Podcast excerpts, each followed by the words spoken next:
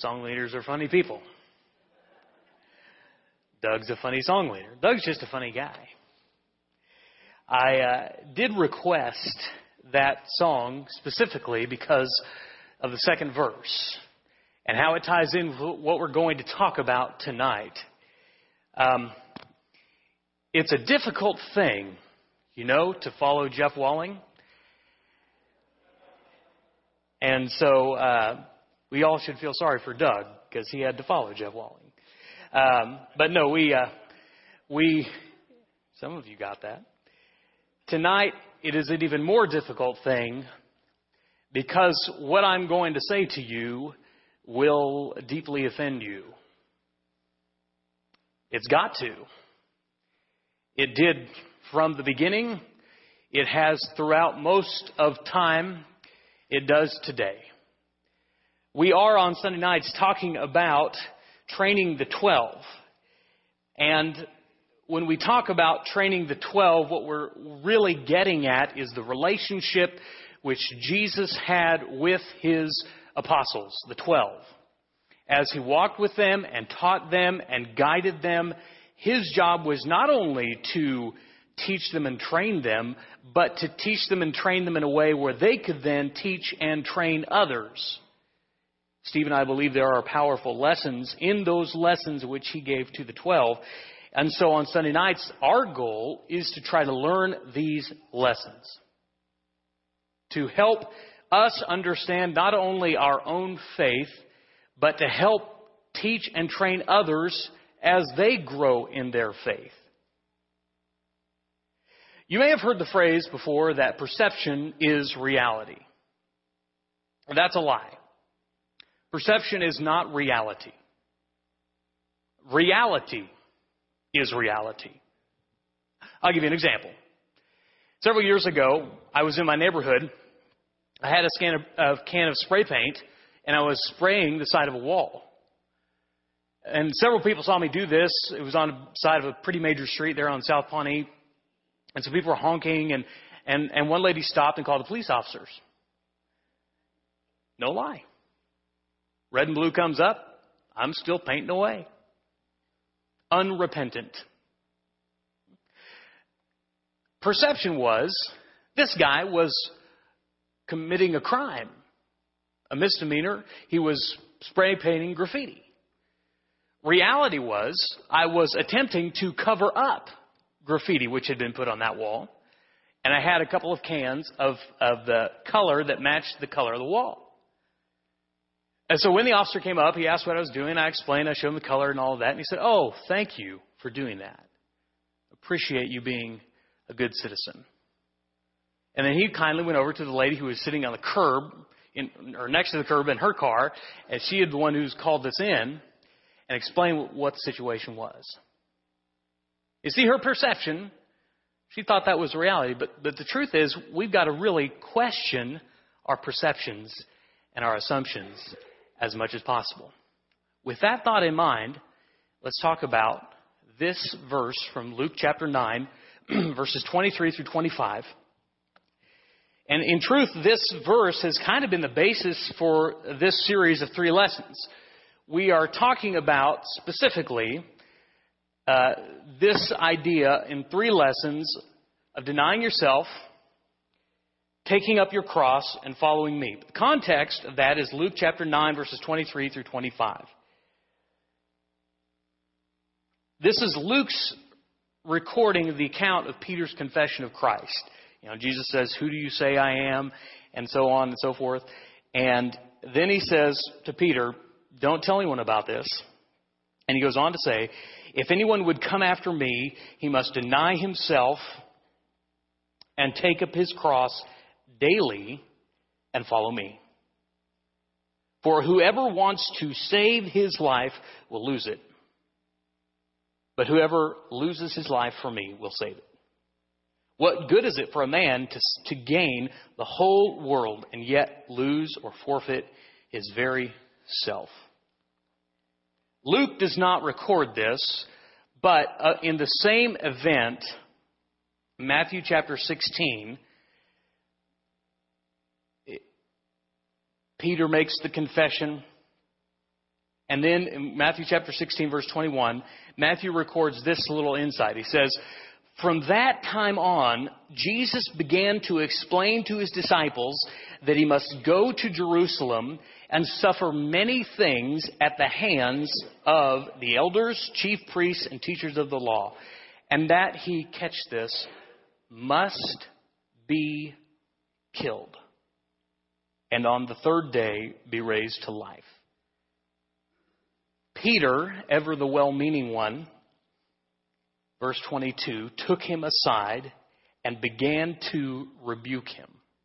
Rebuking Jesus, that says something about a guy. That says Peter didn't have any self esteem issues.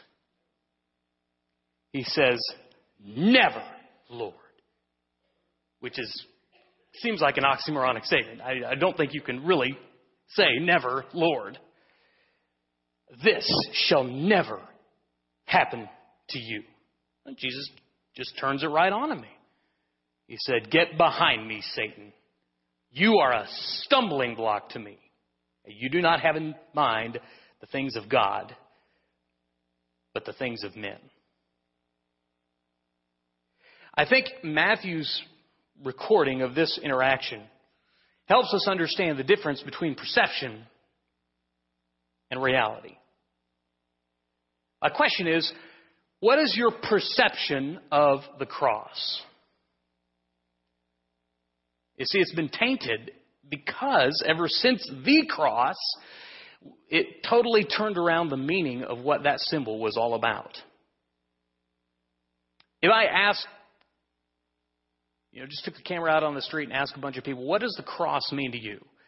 I might get answers like, it means uh, religion it's about remembering someone. Tonight on the way to work, I noticed there on Mays Road, there's a little cross and some flowers. Perhaps someone died in a car accident. They set that up as a memorial. To some, it's a symbol of faith. To others, it's a symbol of hope. Uh, to many, it's a symbol of spirituality, Christianity. Where do you see the cross most often? Church buildings. We've got a couple of them in here. Roadside memorials, as we've already said. You'll see people occasionally wearing it as jewelry. You might see it on a bumper sticker. You might even see it on some advertising saying, You can trust us. We're a Christian business. But before 33 AD, or thereabouts, that, that symbol meant a whole lot different, had much different connotation for the people of that time. It is a tremendously offensive symbol to people of that time, certainly to the apostles. When Jesus talked about being crucified, being killed, being taking a, ask, and then calling them to take up their cross, that wasn't a symbol of faith, spirituality, hope, Christianity, a message of good things. No, it was very, very offensive. We can almost understand Peter and his response to Jesus Never, Lord.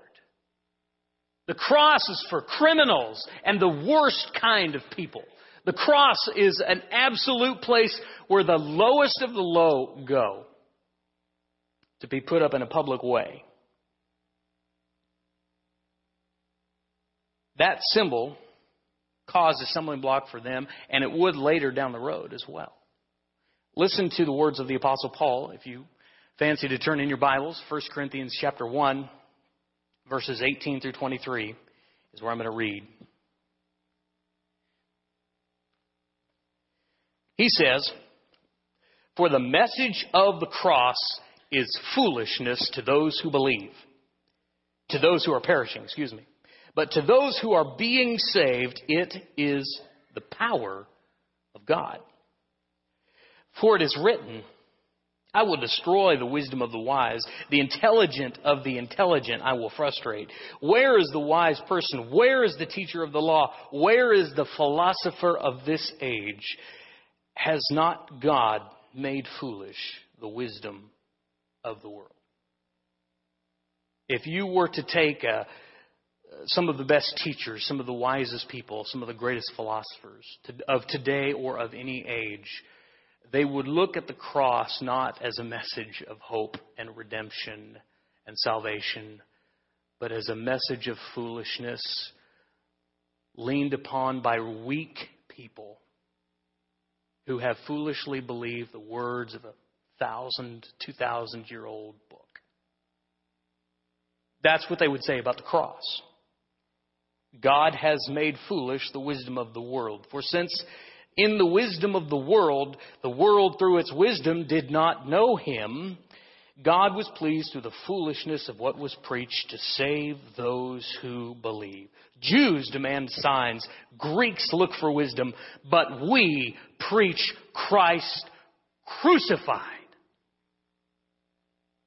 A stumbling block to Jews and foolishness to Gentiles.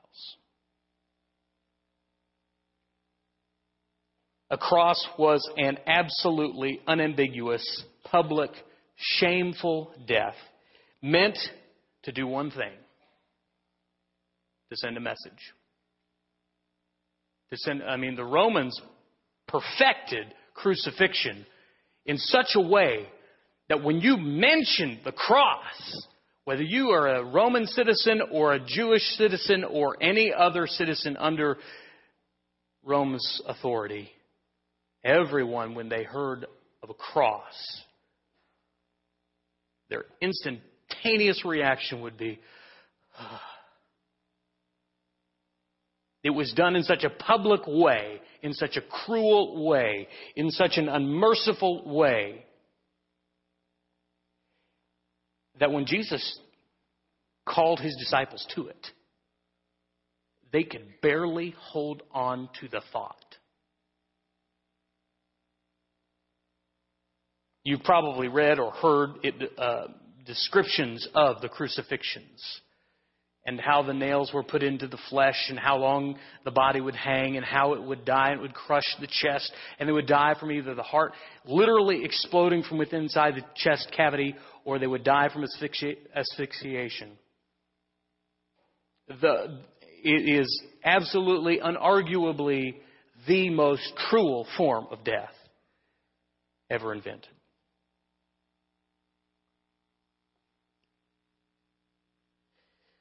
Turn to Luke chapter 18.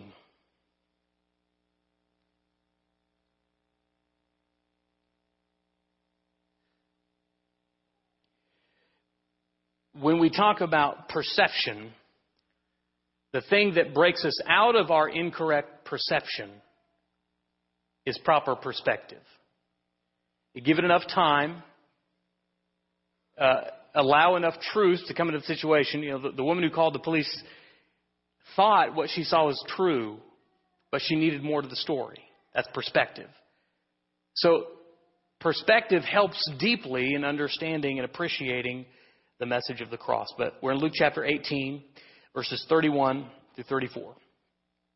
And here, Luke uh, writes these words Jesus took the twelve aside and told them, We are going up to Jerusalem and everything that is written by the prophets about the Son of Man will be fulfilled.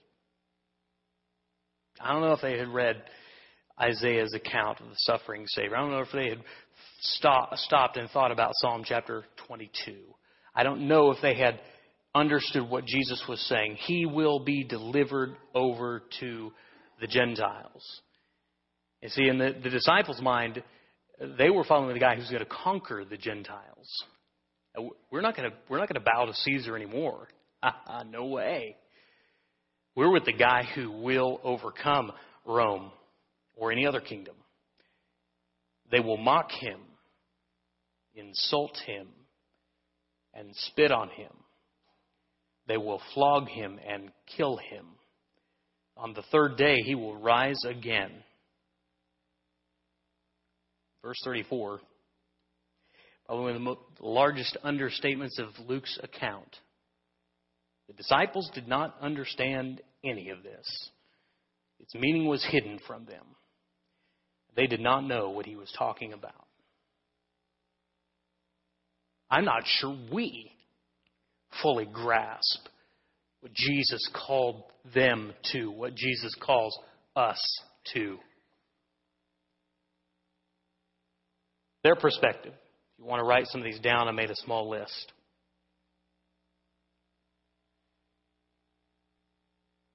They saw the cross as a sign of humiliation. And no one there was, you know, uh, your family didn't brag that your son had been crucified on a cross. It was the utmost shame. It was uh, shameful to the people of any uh, nation. It was absolutely something that uh, just completely tore you apart. Not just physically, but the message of what it was saying about this person. Philippians chapter 2, verses 8 through 10. Paul writes, And being found in appearance as a man, he humbled himself by becoming obedient to death. And notice here what he says even death on a cross. Think about how you want to die. Have you made your funeral plans yet? I bet it was probably exactly everything the opposite of what a crucifixion was all about. Therefore, God exalted him to the highest place and gave him the name that is above every name, that at the name of Jesus every knee should bow in heaven, on earth, and under the earth. Their perspective was humiliation. Our perspective, we look at it as a sign of hope. They saw it as a, as a tool of justice. of course, we look at the cross as Christians as somewhat unjust, but I'm going to say it's, it's also a symbol of grace. We think about that verse. He was nailed to the cross. Was it his cross or was it my cross? He took the punishment that we deserved, in essence. The criminals to his right and his left were in full agreement. Well, at least one of them was. That we are getting what we deserve. But this guy in the middle, uh uh-uh. Ephesians chapter 1, verse 7. In him we have the redemption through his blood, the forgiveness of sins, in accordance with the riches of God's grace. Your salvation came at the price of Golgotha, of lots of blood being poured out. Number three, they saw it as a place of torture, and we see it as a place of healing. Peter says, He himself bore our sins in his body on the cross, so that we might die to sins and live for righteousness. And then he quotes Isaiah and he says, By his wounds you have been healed.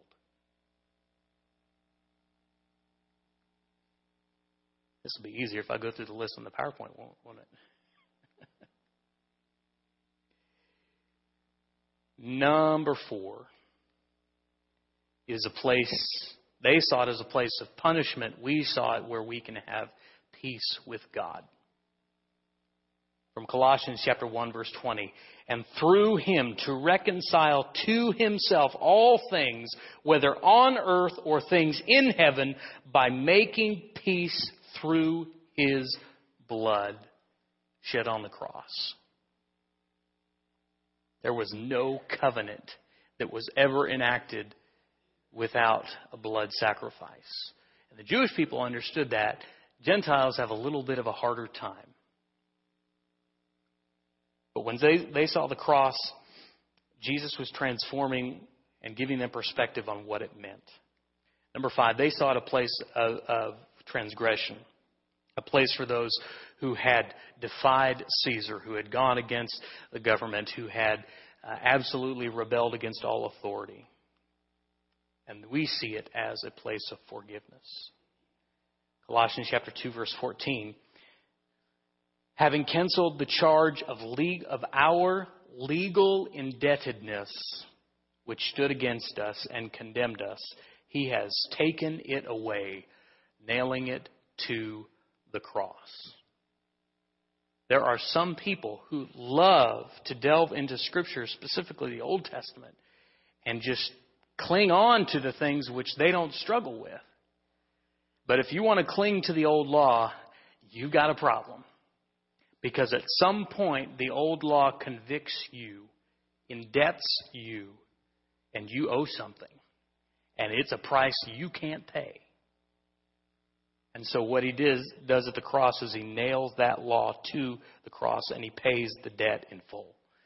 The last three words were, that Jesus said were, It is finished. In the Greek, that's one word, tetelestai, which is totally, fully, completely paid. It's a beautiful uh, picture, but we have to have perspective to see it. The 12 had a picture of defeat, but we have a picture of victory.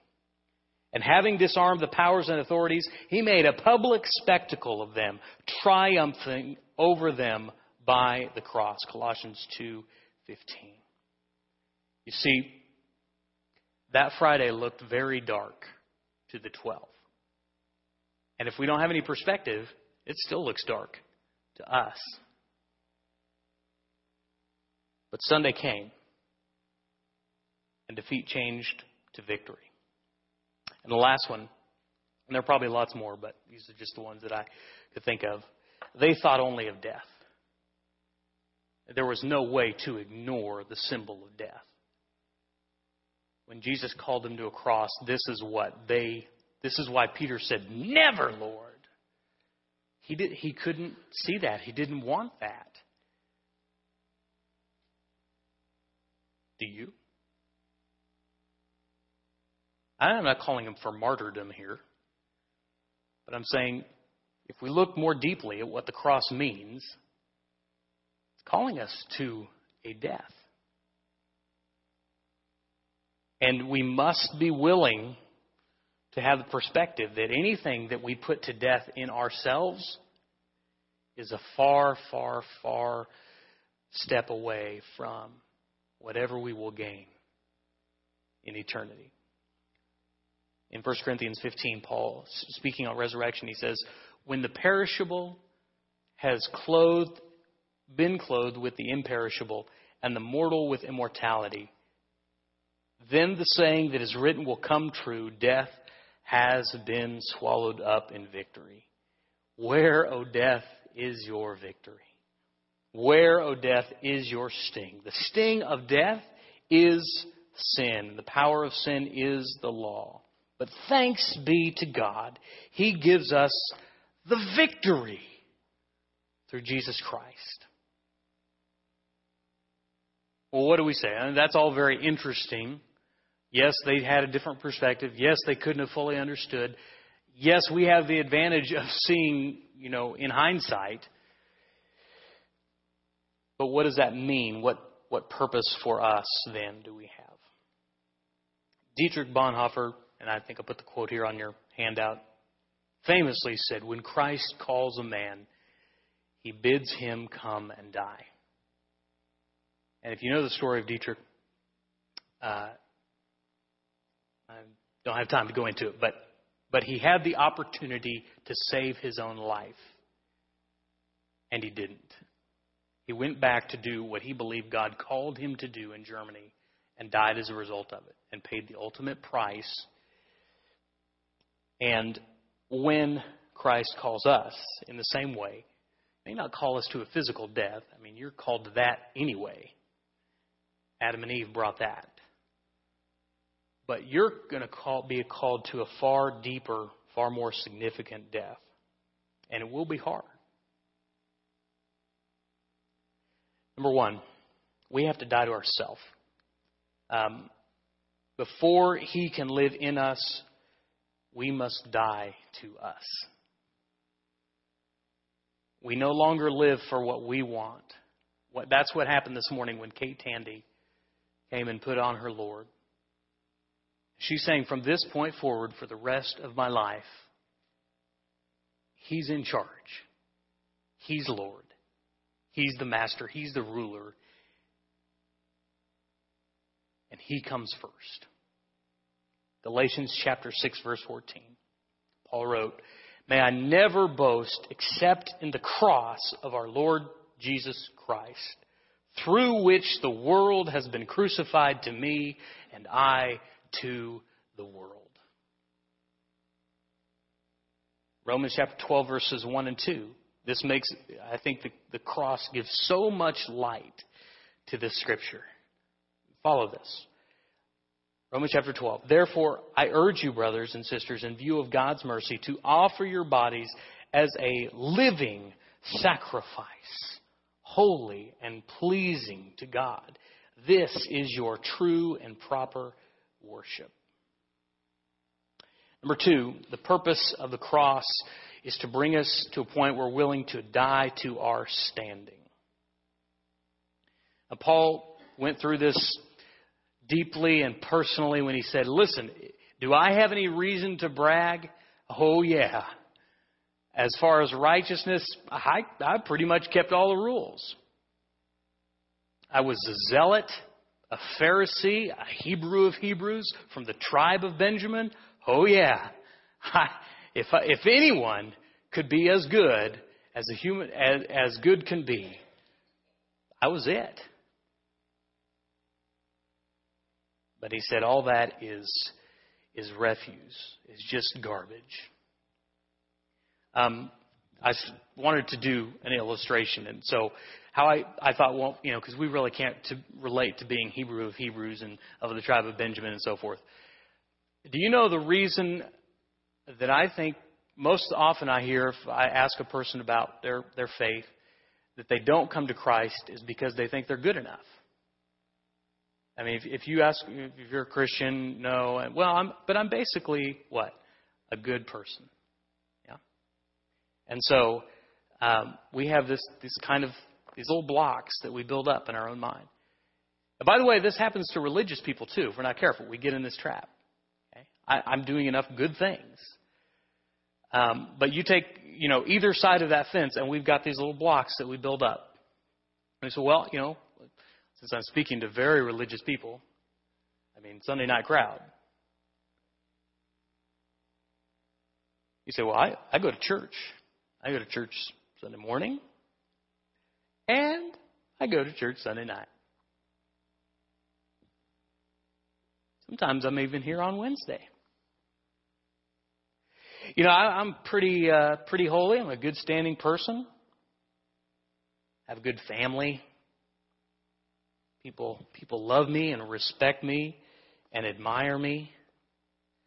I'm a giving person. I give lots of charities and I give here at church. I say my prayers. Sometimes I say prayers for other people. I am full of many good projects. My standing in the community is second to none. I am you know, I mean, I've got Jesus, but I've got all of this other stuff too. It makes us feel pretty good. What the cross does is just buries all that. If you come to the cross, you understand that your good works don't matter. It's only, only, only by His grace. If heaven's not a gift, ain't none of us getting in.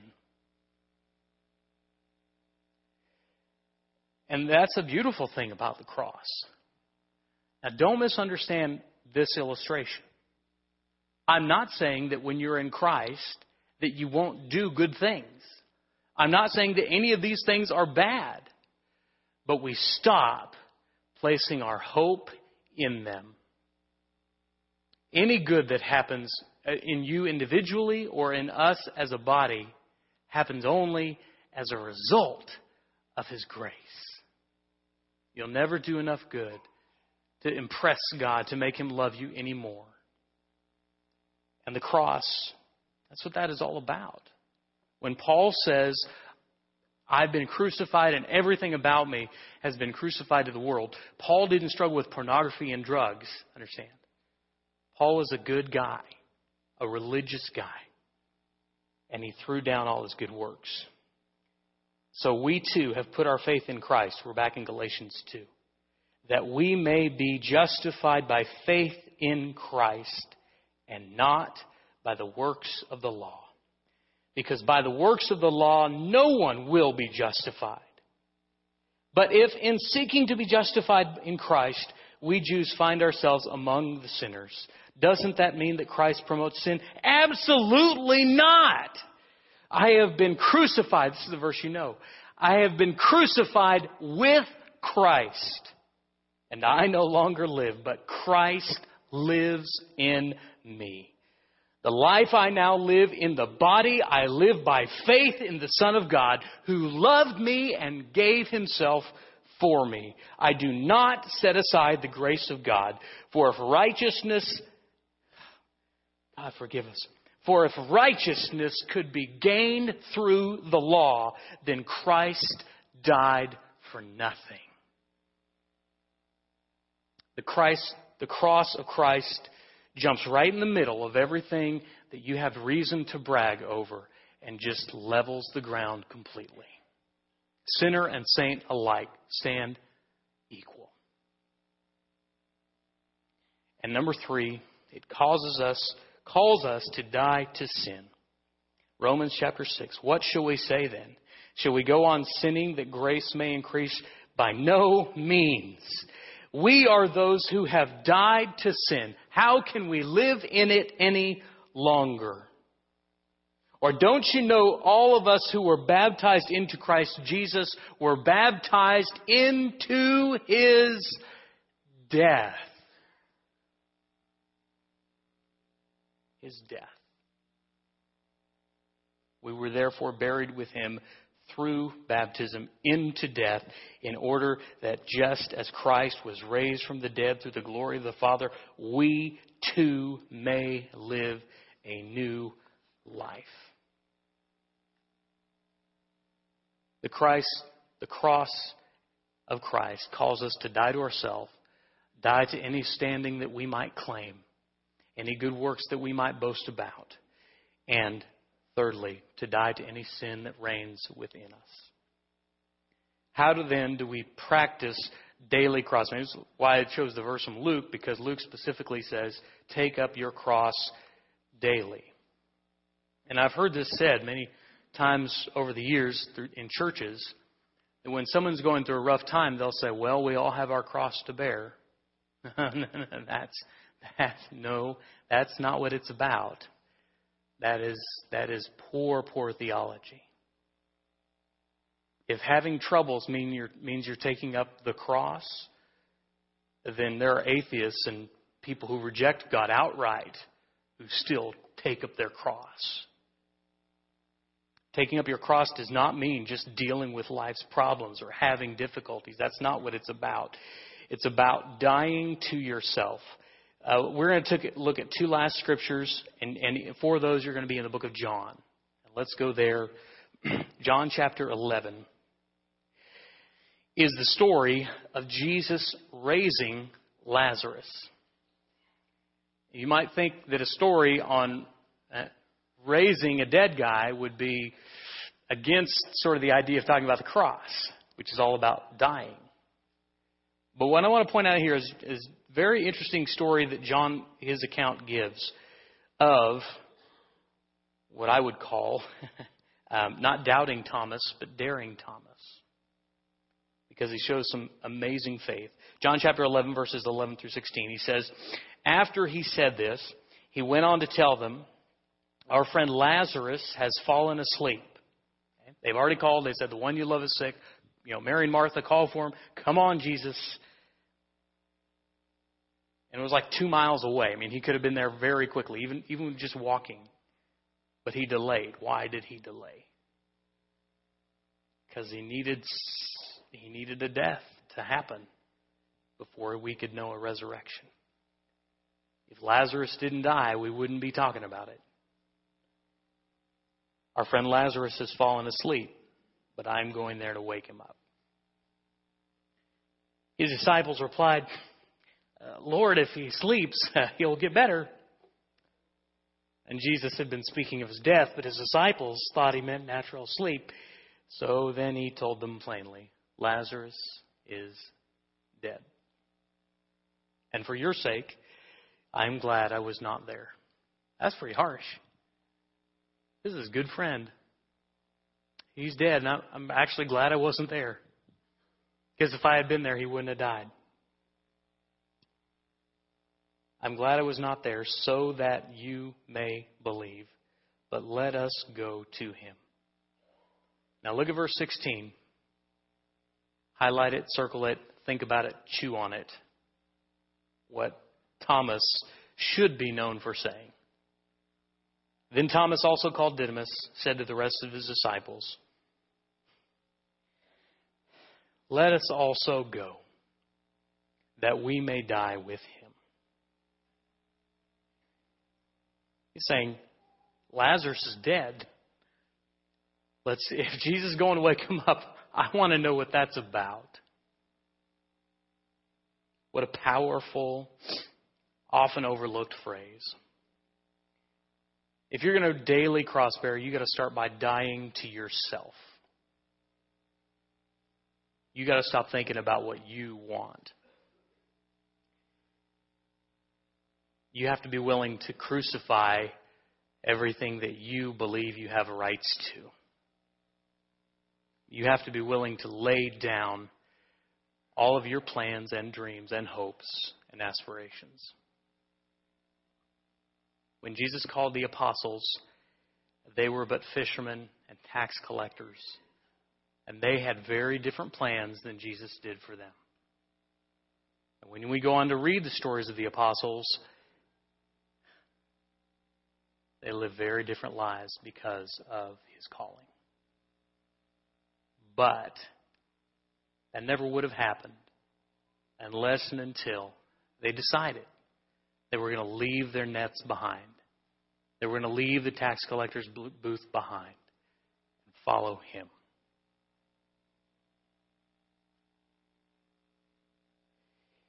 Number two, and we'll finish with this one.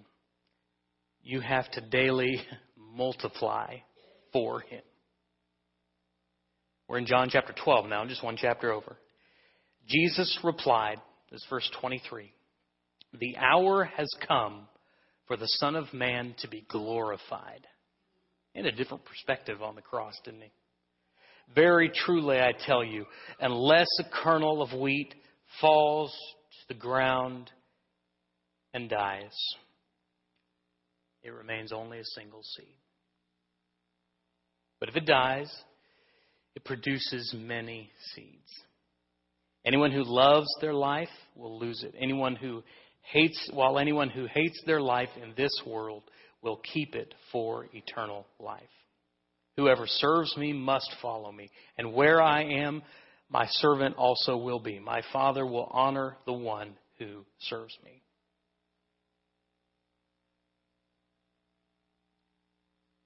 I was trying to think how can we break out of the paradigm of thinking of the cross as a religious symbol instead of a symbol of death. And God gave me a vision. Actually, it was a fly in my house. Stupid flies, I hate them. If only Noah had just left in the ark, we wouldn't be dealing with that. But this fly, and it is, is in our bedroom, and so I close the door, and I'm just, I'm in Chuck Norris mode. And I've got one tool, right? Fly swatter. Now, in order for me to kill the fly, the fly has to stop. But there was something going on, I tell you this. In that room, that fly knew somehow that it was me and him and he wasn't going to stop. From a fly's perspective, this only means one thing. If Jesus were a fly, he would call them to the fly swatter. He would call them to the instrument of their death. It only has one meaning. We are called to die. Not because that earns us anything more than what Jesus' death did. It's just the price he says. You want to follow me? Come and die. Lay your life down. The only way to activate the seed is to kill it. Think of it from the seed's perspective. The seed is buried in the ground, it's covered in darkness. It's maybe drowned with water, it's waterboarded or something. It, it, it's just the most horrific kind of death you can imagine. But the farmer sees the seed in a different way. He doesn't see the buried and the drowning and the darkness and the death. He sees the result the breaking of the seed, the opening of the seed, the breaking through the soil, the new life, the fruit that comes, the purpose that it gives, the new life that it brings. And that's what Jesus says of us as well. We must die to ourselves, and as we do, we multiply then for Him. The death, burial, and resurrection of Jesus Christ is the gospel. And the Sunday night crowd has no problem with that. A Sunday night crowd, however, will have more difficulty with, as everyone does, the call, the meaning of the cross. Death must always precede resurrection. If there is no death, there can be no new life. And so I ask you tonight if you have not responded to the gospel call, are you ready to die? Because only by dying, only by dying can you find life. It is the call of the cross. And it's not just a one time, one moment deal. It's a daily taking up the cross and crucifying myself and living then for Him. If you need to respond, come and die.